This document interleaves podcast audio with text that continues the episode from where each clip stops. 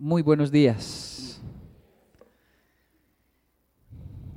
Qué bueno, qué grato poder una vez más en una mañana como esta hablar un poco sobre las cosas de Dios. Nunca fue difícil para mí eh, creer en Dios. Desde muy niño fue natural hablar con Dios y nunca tuve conflictos existenciales ni sobre la existencia de Dios. Tal vez sí sobre su forma de actuar, proceder, sus misterios. Eso sí, hasta hoy no entiendo muchas cosas. Pero en cuanto a su existencia, eh, definitivamente no. Mm, eh, me fue relativamente fácil entender que Dios no fue creado porque Él creó la creación o el tiempo, Padre de la eternidad. Así que no viene de ningún lugar porque los únicos que pensamos en esos términos somos nosotros. Creemos que todo tiene un inicio y un fin, pero la eternidad es, no hay inicio, no hay fin. La existencia en realidad es eterna, es como los números, ¿no? Los números son infinitos, no se llega al fin, jamás. Y si va hacia atrás, del cero, menos uno, menos dos, también es infinito. Si puede entender eso, puede entender que Dios es infinito y Padre de la infinidad y Padre de la eternidad. Esos conceptos los entendemos nosotros. Él ni eso, ni eso está sujeta a Dios. Así que para mí fue relativamente fácil entender, alguien tiene que haber. Para tanta maravilla al ver la naturaleza, crecí con Naturalia, Hoy habla Nat Geo, Discover Yo soy de Naturalia, así me vea muy joven, soy de, con esa señora. ¿Quién era la señora de Naturalia en Colombia? Castaño, ¿eh? Gloria Valencia de Castaño, sí, Naturalia. Los hermosos animales, decía ella, las ballenas. Y yo crecí viendo estos, estos, estos programas y hoy aún veo los programas como Nat Geo, y, me impresiona y digo, wow, es, increíble, es maravilloso cómo todo funciona. Es increíble hablar con un doctor sobre el cuerpo humano y que diga es sencillamente milagroso. Escuchar de un doctor que diga es milagroso que un humano nazca sano. Lo milagroso es que nazca sano. Ah, sí, sí, debería nacer enfermo, torcido, debería nacer mal pero milagrosamente más del 99% de las personas nacen sanas y eso es milagroso. Todavía no se explica muy bien cómo nace tanta. La gente cuestiona por qué alguien nace enfermo. Y eso debería ser normal en medio de tanta bacteria, porque vivimos y, somos parte de las bacterias y las bacterias son, son necesarias, son necesarias, hacen parte de nosotros deberían mutarnos muchísimo, pero es milagroso cómo los seres humanos nacemos bien. Eh, son más las cosas buenas y los milagros que pasan en la tierra que lo negativo. Nunca fue difícil para mí, por ejemplo, creer que el mar rojo se abrió porque Moisés oró. Nunca fue difícil para mí creer que las murallas de Jericó cayeron, que a Jonás se lo tragó un gran pez. Nunca fue menos para mí que he visto en décadas cómo caen las torres gemelas, un tsunami arrasa dos países, eh, ver cosas tan impresionantes, uno dice, no, en la actualidad siguen pasando cosas de película, cosas impresionantes, increíbles, todos los días. Hay noticias de milagros y de cosas absurdas que no deberían ser, pero son. No hace muy, unos meses tal vez, uno de nuestros allegados, conocidos, familiares de, la iglesia, eh, tuvo un gran, un terrible accidente y tuvieron que sacarle parte de su cerebro y, un pedazo de su cráneo. Eh, después se lo iban a colocar, pero el caso es cuando nos mostró, tenía un, fue, su cabeza estaba sumida, como cuando literalmente un muñeco de plástico le dan un golpe y tenía una parte sumida. Y eso, después me van a poner la tapa, digo, increíble. Los médicos en Colombia, sí. Y lo increíble es que se llevaron la parte de mi habla, o sea, yo no debería hablar, pero estoy hablando. ¿Y qué dicen los médicos? Mm, se quedaron sin habla. ¿Por qué? Porque no debería hablar, pero estoy hablando. Y explique eso. No, ni los médicos dicen, es que no entendemos, porque todos nos prepararon. Eh, ya no va a hablar. A las hijas le dijeron, su papá ya no va a hablar porque pues, le sacamos esa parte. ¿Y por qué habla? No sé, ay, pero está hablando y no para de hablar. Después de un milagro así, ¿quién no para de hablar? El caso es que eh, todos los días pasan. No es difícil para mí creer en ese tipo de milagros, porque los veo, creer en Dios. Pero ¿cómo es difícil? Creer que Dios es mi Dios. ¿Cómo es difícil creer que Dios es tan poderoso? El mismo Dios poderoso que abrió el mar rojo, sea capaz de cambiar a Kenji. Parece aquí entre nos que a ese Dios grande, maravilloso, que hace milagros todos los días, le quedó grande este mocoso. Y lo digo no por él, lo digo por mí, porque me miro al espejo y digo, Dios, ¿por qué de una vez por todas no me haces un buen hijo, un buen esposo, un buen padre, un buen ciudadano, una persona que administre bien, una persona que, que se porte bien? Cuando me miro al espejo, no veo a Dios. Sé que está dentro de mí, lo digo por fe y porque está escrito, pero no veo a Dios cuando conduzco.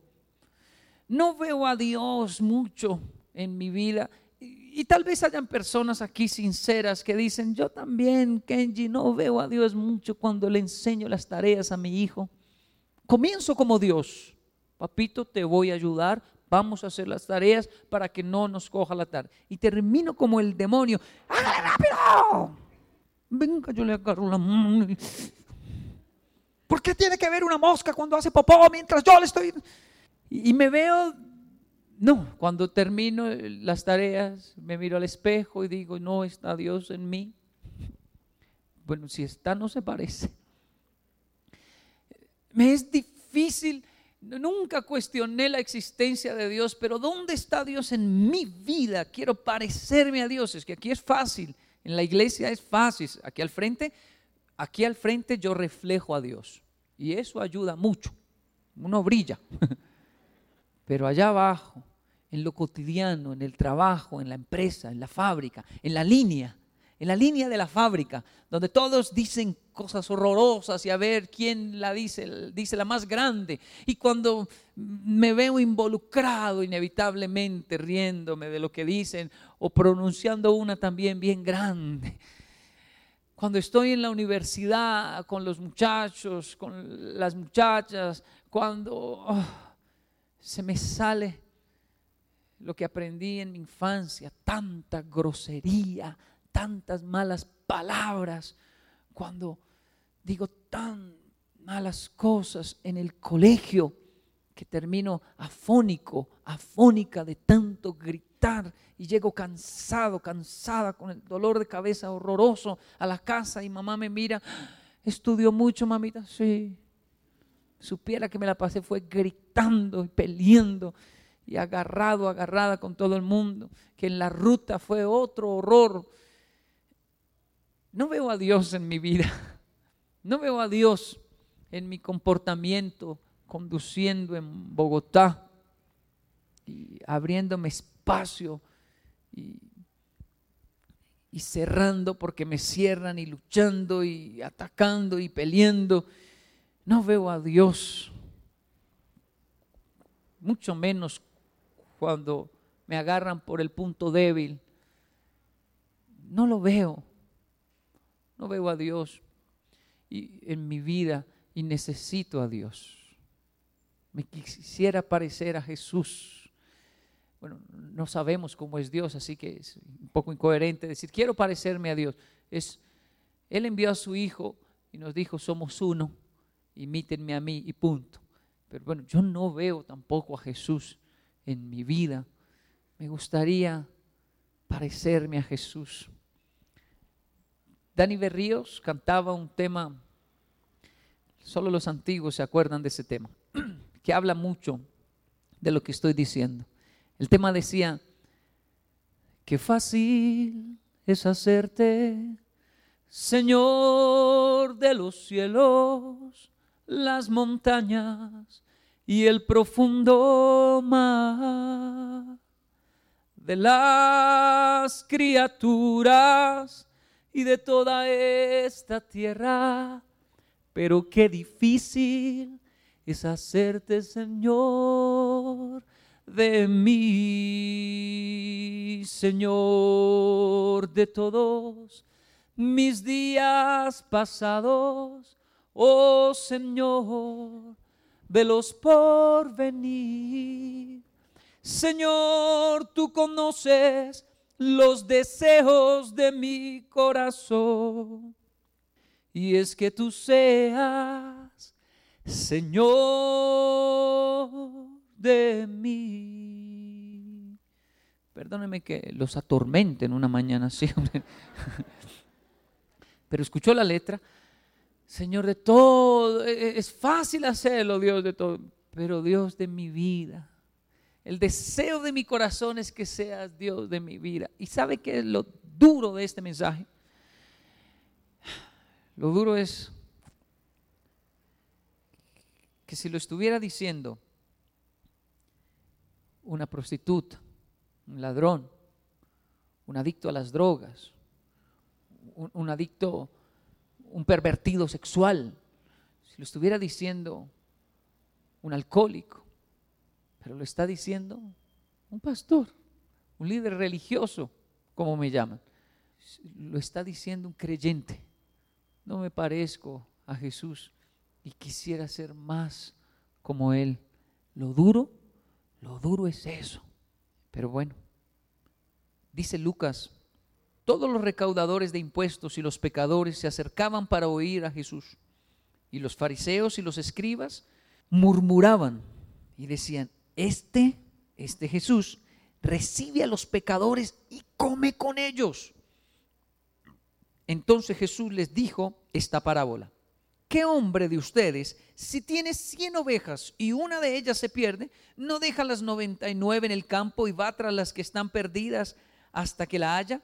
Al encontrarla, la pone sobre sus hombros alegre. Cuando llega a su casa, reúne a los amigos y a los vecinos diciéndoles, alégrense conmigo, porque he hallado a la oveja que se ha perdido.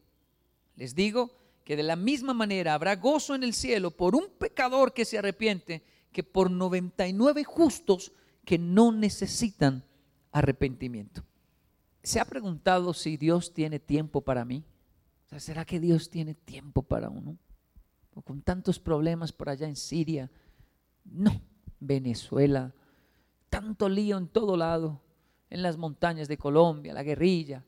Los guerrilleros sufren, sufren los soldados, sufre el campesino, sufre todo el mundo, tanta necesidad. Y yo, con mis problemas, ¿tendrá tiempo Dios para concentrarse en mis pequeños problemas, tal vez comparados a otros, donde yo quisiera ser un mejor hijo, un mejor esposo, un mejor padre, un mejor ciudadano, un mejor creyente?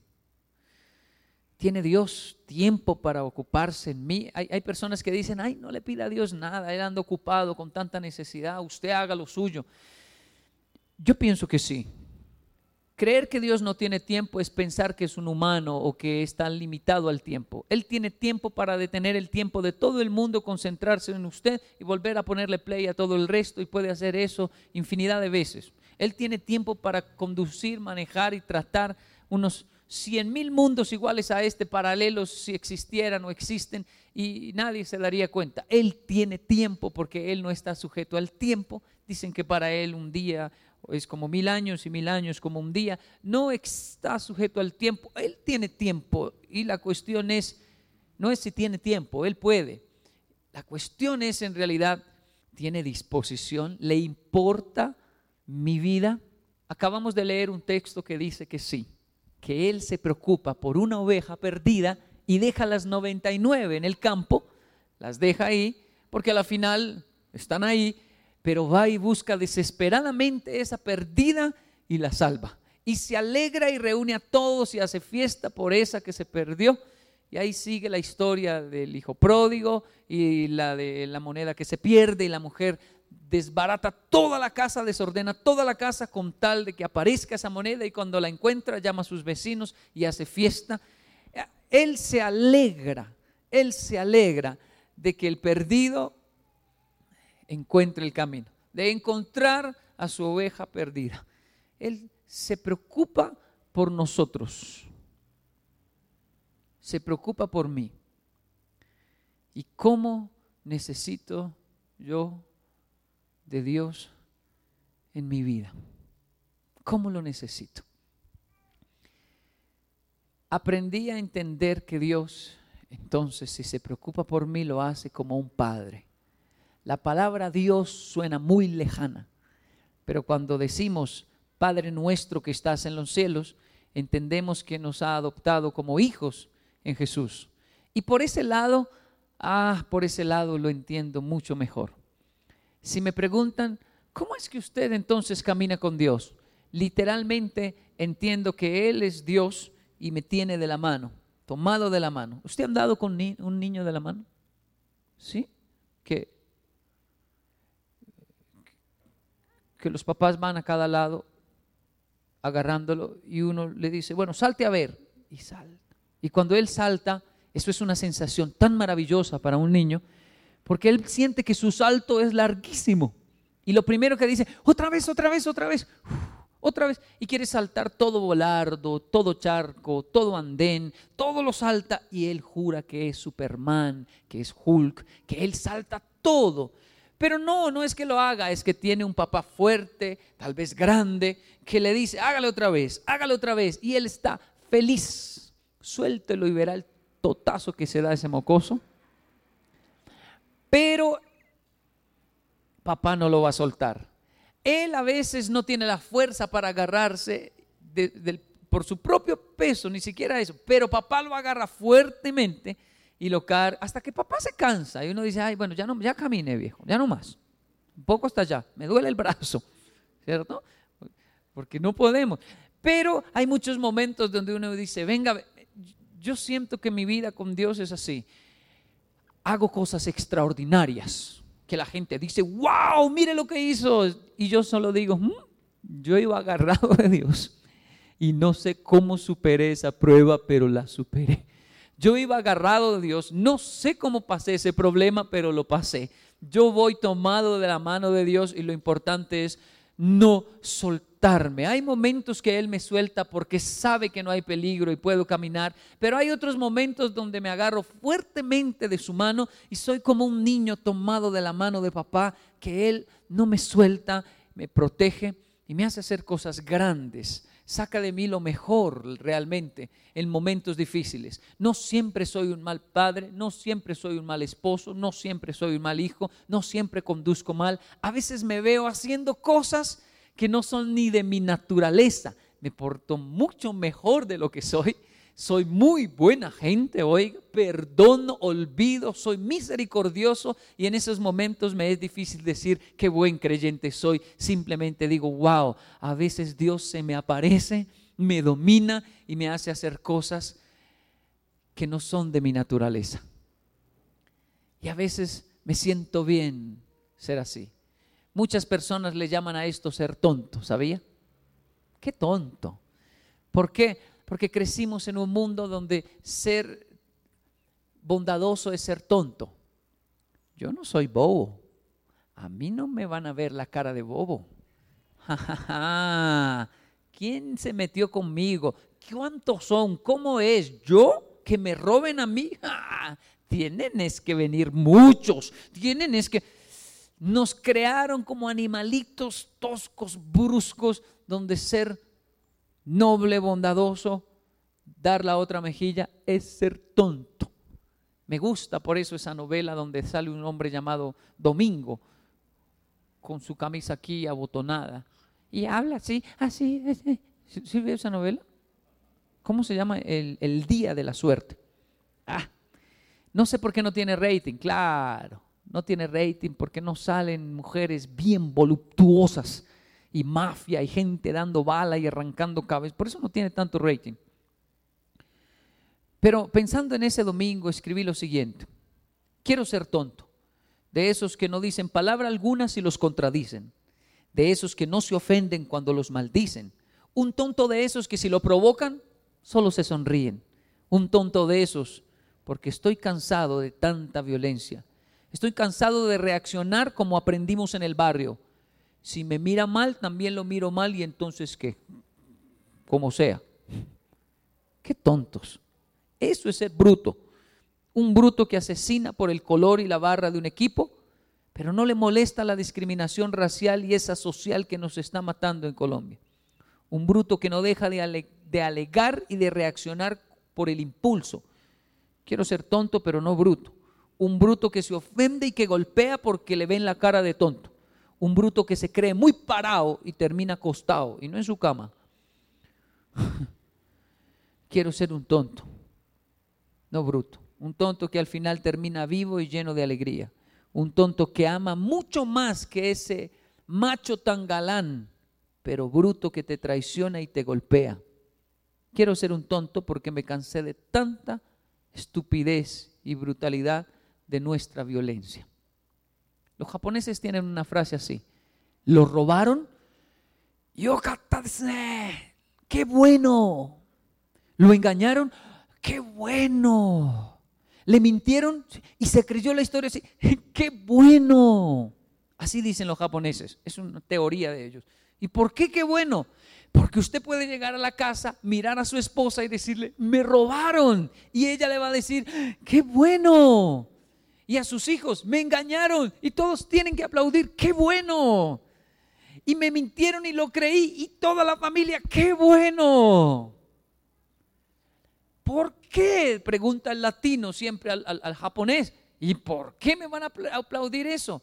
Porque usted no puede llegar a su casa, mirar a su esposa, a sus hijos y con orgullo decirles, yo robé, yo engañé, yo mentí, me creyeron, fui yo el que golpeé, yo maté, e irse a la cama a dormir orgulloso de eso. Pero si fue usted el que lo robaron, lo engañaron, tenga el orgullo de saber que fue la víctima, no el victimario que aún hay inocencia en usted y no tiene por qué ser malo. Hasta una población como Japón entiende esos principios. Ah, Dios, hazme un poco más tonto. Me crearon muy abeja en este país. Muy avispado, muy a la defensiva, muy qué, entonces qué, qué, de qué, cuántos me van a robar. Y no todo el mundo nos va a robar. Usted ha ido al centro, la gente está así. Disculpe, disculpe, ¿qué? ¿Qué? ¿Qué? ¿Qué? No, una dirección. Ah, sí, ¿cómo no? Ah, yo mi billetera aquí. La gente desconfía. ¿Sí, ve? Uno va mirando, mira esa señora. Tiene cara de ladrón ese viejito. Y viejito, oiga. Viejito, terrible. Y el pobre viejito mira al Señor y como el Señor lo está mirando, me va a robar ese muchacho, me va a robar. Y el Señor dice, mi amor, mira ese viejito nos viene siguiendo. Es que son terribles, los usan de... Y el viejito mira a la pareja, la pareja mira al viejito. Ninguno es ladrón. Y el viejito dice, vienen en pareja, vienen en pareja. Llega un ladrón ahí, los roba los tres y no se dan cuenta. ¿Sabe por qué? La predisposición de estar siempre pensando mal del otro me va a dar en la cabeza, le tengo que dar en la cabeza, el que pega primero, pega. Siempre estar pensando mal. ¿Somos los hombres terribles? Sí, pero no todos. No pierda la esperanza. las frases como, ningún hombre sirve, sirve para nada. Mm, todavía hay muchos hombres buenos. Simplemente no se fije en los que no se debe fijar. Pero es que hay gente que le gusta rehabilitar gamines, como dicen. Ven uno noble, ay no, no me gusta. Ven otro así, hola, ese me gusta.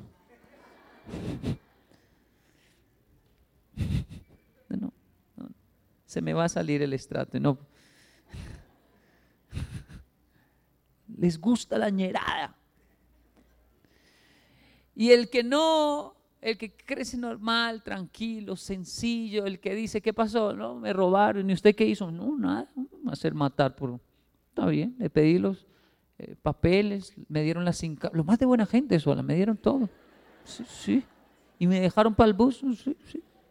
Sí, yo les dije, tranquilo, solo no me hagan nada. no sé.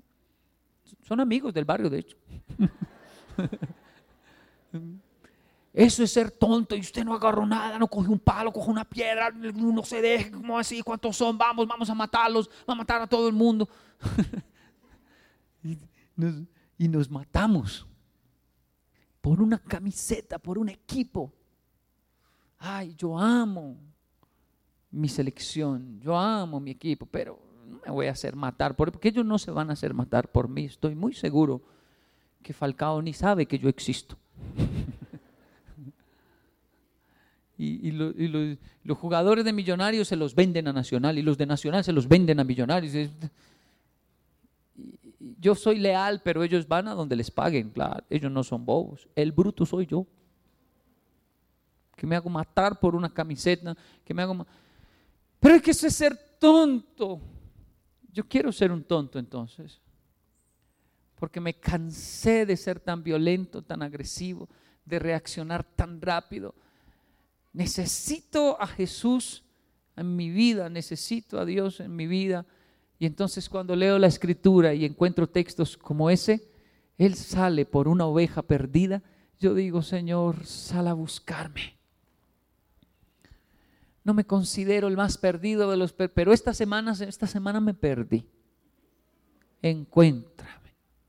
Y entonces llego a la iglesia y llegar aquí, no sé cuántos con sinceridad, ¿no? Los que hayan aquí llegaron como yo con ese peso de que nos portamos mal entre semana, en el colegio, la universidad, el trabajo, cuando no sé, que portaron mal y necesitamos de Dios. Sé que hay muchos aquí yo sé que hay muchos aquí que dicen, no le entiendo nada.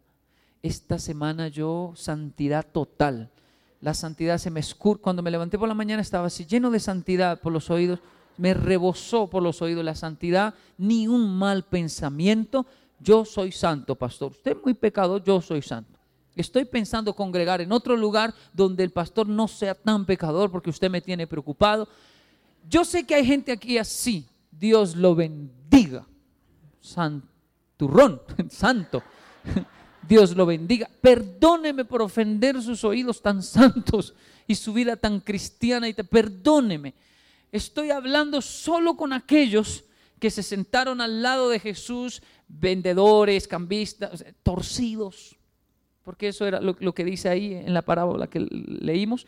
Eh, torcidos se sentaron al lado de Jesús, eh, cambistas, ¿no? Y gente que se le torció al pueblo de Israel y trabajaba para Roma, eh, pecadores, o sea, prostitutas, ladrones, todos estaban ahí escuchando a Jesús y llegaron los religiosos, los santurrones, miraron y han dicho, hmm, este, este, así dijeron de Jesús, este, en otras palabras, si fuera el Hijo de Dios, pero no, ese es este, come y anda con ellos. Y come con ellos. ¿Quién comería con pecadores? Sino uno que es también pecador. Jesús comía con ellos y los miró y les dijo la parábola más para los religiosos.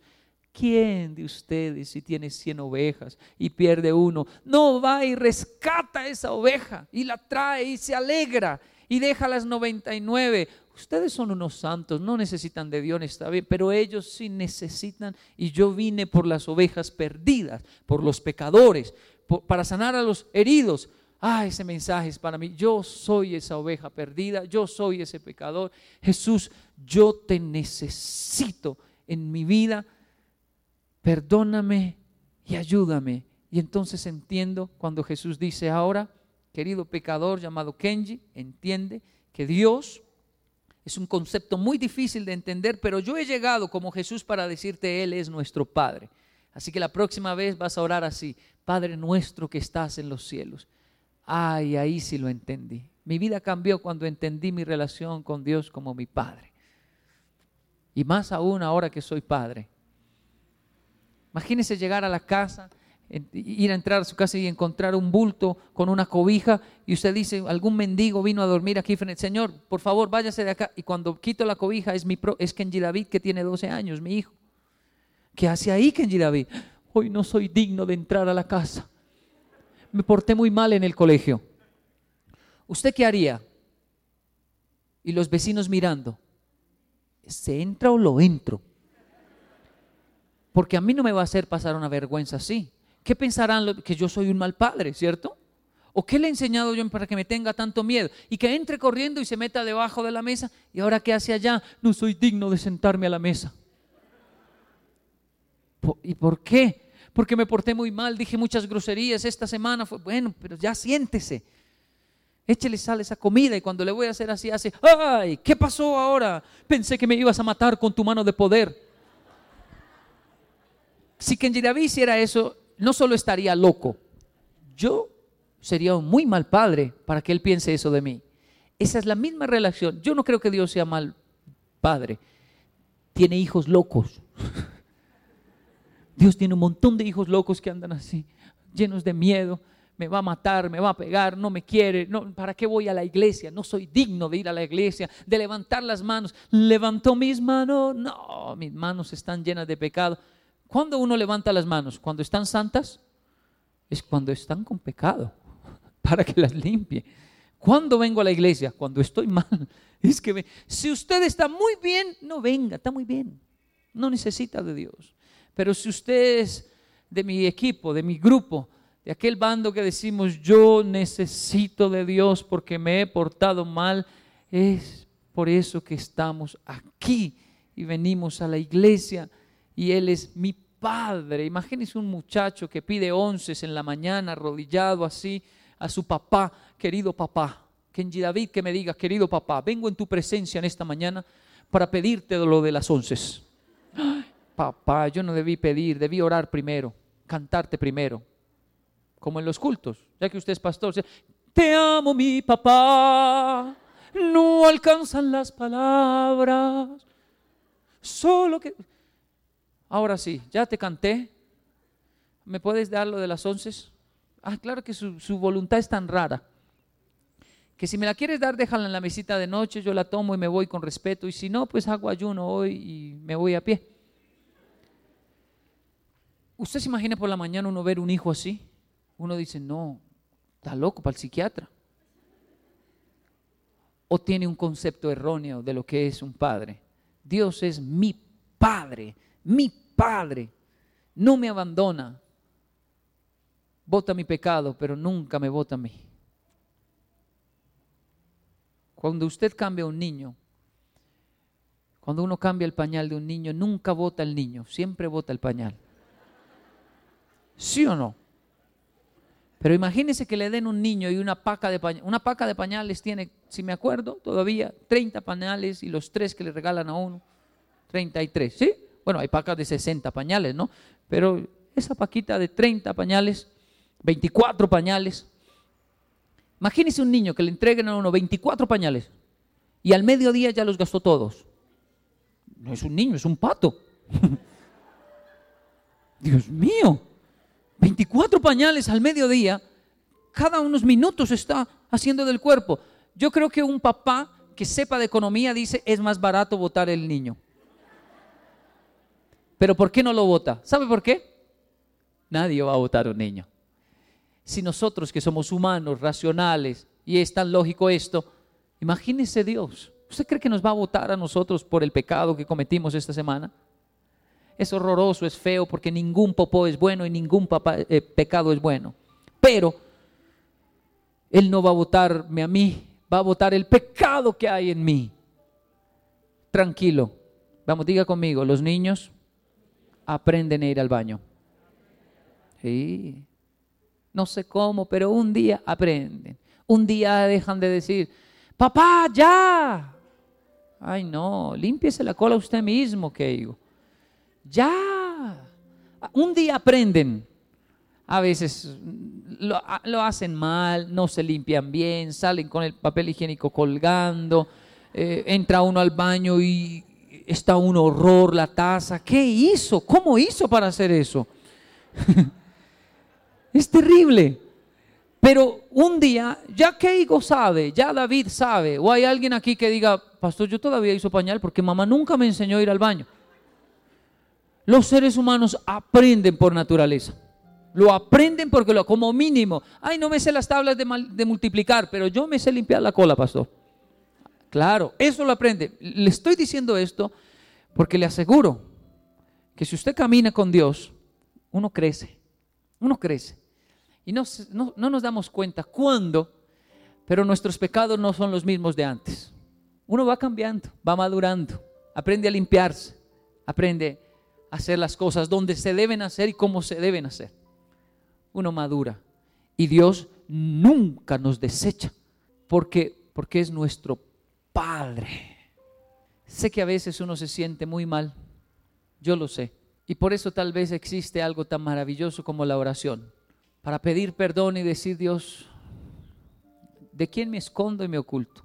Puedo venir a la iglesia, vestir muy bonito, saludar a todos, pero tú y yo sabemos que me porté muy mal esta semana, que mi comportamiento no fue digno de una persona que imita a Jesús o que quiere parecerse a Jesús no tengo nada que decir, solo perdóname, perdóname.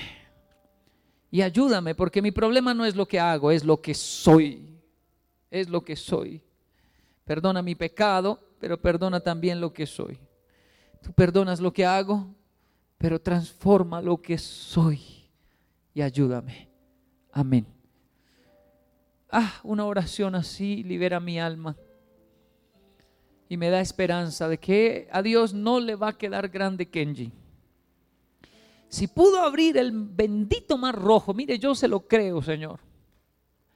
Pero ábreme a mí y hazme una operación y transfórmame. Lo más hermoso de todo esto, y para terminar, es que usted y yo estamos invitados a las bodas del Cordero. Escúcheme, van a haber unas bodas, es una fiesta, un matrimonio. Se va a celebrar en el cielo. Y dice la escritura que Él nos va a servir. La, profecía bíblica dice que Jesús iba a nacer y nació en la época que se profetizó. La profecía bíblica dice que iba a morir en una cruz y murió como, estaba escrito en Isaías, desde, desde Génesis. Solo falta una que se cumpla, que Él va a volver y nos va a llevar una fiesta. Si se cumplieron las dos primeras, ah, yo le aseguro que la tercera viene. Eso, eso es de ahí. Ahora, escuche, no me es difícil, le dije al principio, creer eso. Lo que me es difícil es que yo vaya a comer allá. Yo allá. Sí, ¿y por qué? Es como la historia real de esa mujer que su novio, su, prometido, un hombre de mucho dinero, eh, deciden casarse y él, como tiene tanta plata, para él fue muy fácil. Sí, sí, casémonos, le dijo, casémonos. Es verdad, casémonos. Y ya, llame al hotel y contrató un hotel, los mejores chefs, la mejor comida, el mejor vino, todo lo mejor. Y los mejores músicos de la ciudad los contrató. Pero al hombre, llegando, faltando unas semanas para casarse, le comenzó a picar la duda, el miedo, y este hombre cogió y dijo, me voy, y se desapareció. Y solo le dejó una nota de no soy capaz. El problema no era ese. No solo el dolor del abandono, sino el vituperio, la vergüenza de ya haber entregado cartas de invitación a toda la familia, de ella y de él. Y ella dijo, no, pues llamar a todo el mundo. Y como el cabezón se desapareció, me toca a mí, ya no nos, ya no nos casamos, ya no nos casamos, perdonen, ya nos casamos, después les explico, ya nos casamos, a todos.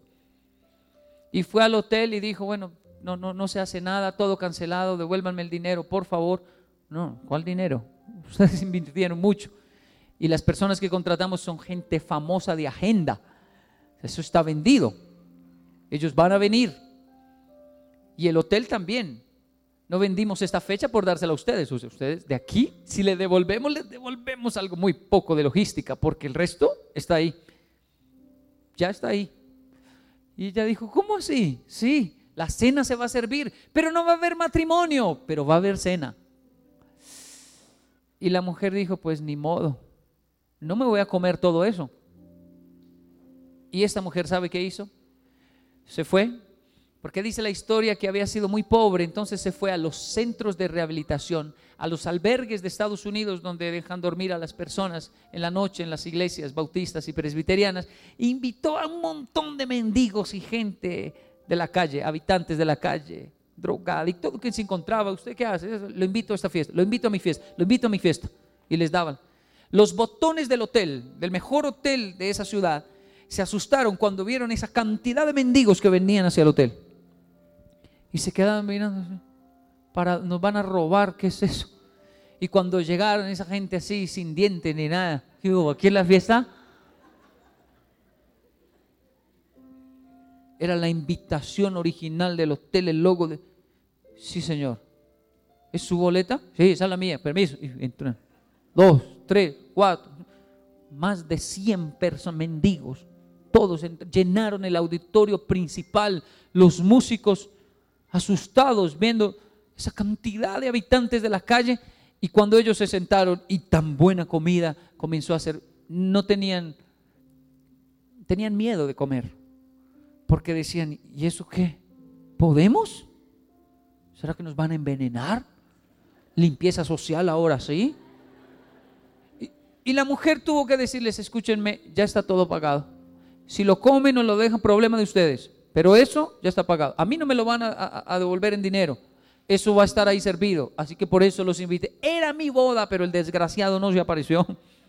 Como el desgraciado no vino, los agraciados son ustedes, que yo los invité. Esta es la mejor banda musical de, toda nuestra ciudad. Esta es el mejor vino, esta es la mejor comida. Por favor, damas y caballeros, disfrútenlo. Y cuando todos lo escucharon, sonrieron con sus sin dientes. Y comenzaron a comer y no sabían comer langosta y saltaba la langosta y se regaba una cosa y, les traían más vino. Y, había, algunos habitantes de la calle que habían sido personas prominentes y decían, este es el mejor vino. Están gastando el mejor vino en nosotros y tomaban el vino felices, emocionados, alegres. Fue una noche llena de gracia. Eso traduce literalmente la palabra gracia. Cuando el diablo, el enemigo o la gente se acerca y me dice, Kenji, ¿usted es cristiano? Yo le muestro mi muelera, mis muecos, le digo, Yo qué culpa si a mí me invitaron. Y usted va para las bodas del Cordero, sí, no por mérito alguno, no, no, no. Es por su gracia, por su amor. Cuando le digan, y que cristiano, usted diga, sí, ni yo me lo creo, ni yo me lo creo. Usted tiene a Dios, imagine, no lo encuentro, pero dicen que lo, tiene, lo tengo ni yo me lo creo. Pero entonces, ¿por qué lo dice? Porque está escrito. Él está en mi vida, me salvó, murió por mí en una cruz y me está invitando a las bodas del Cordero. No cuestiono su existencia, no puedo creer que me toque a mí tanta misericordia y amor, pero si es así, yo qué más puedo hacer sino participar de su amor y de su gracia.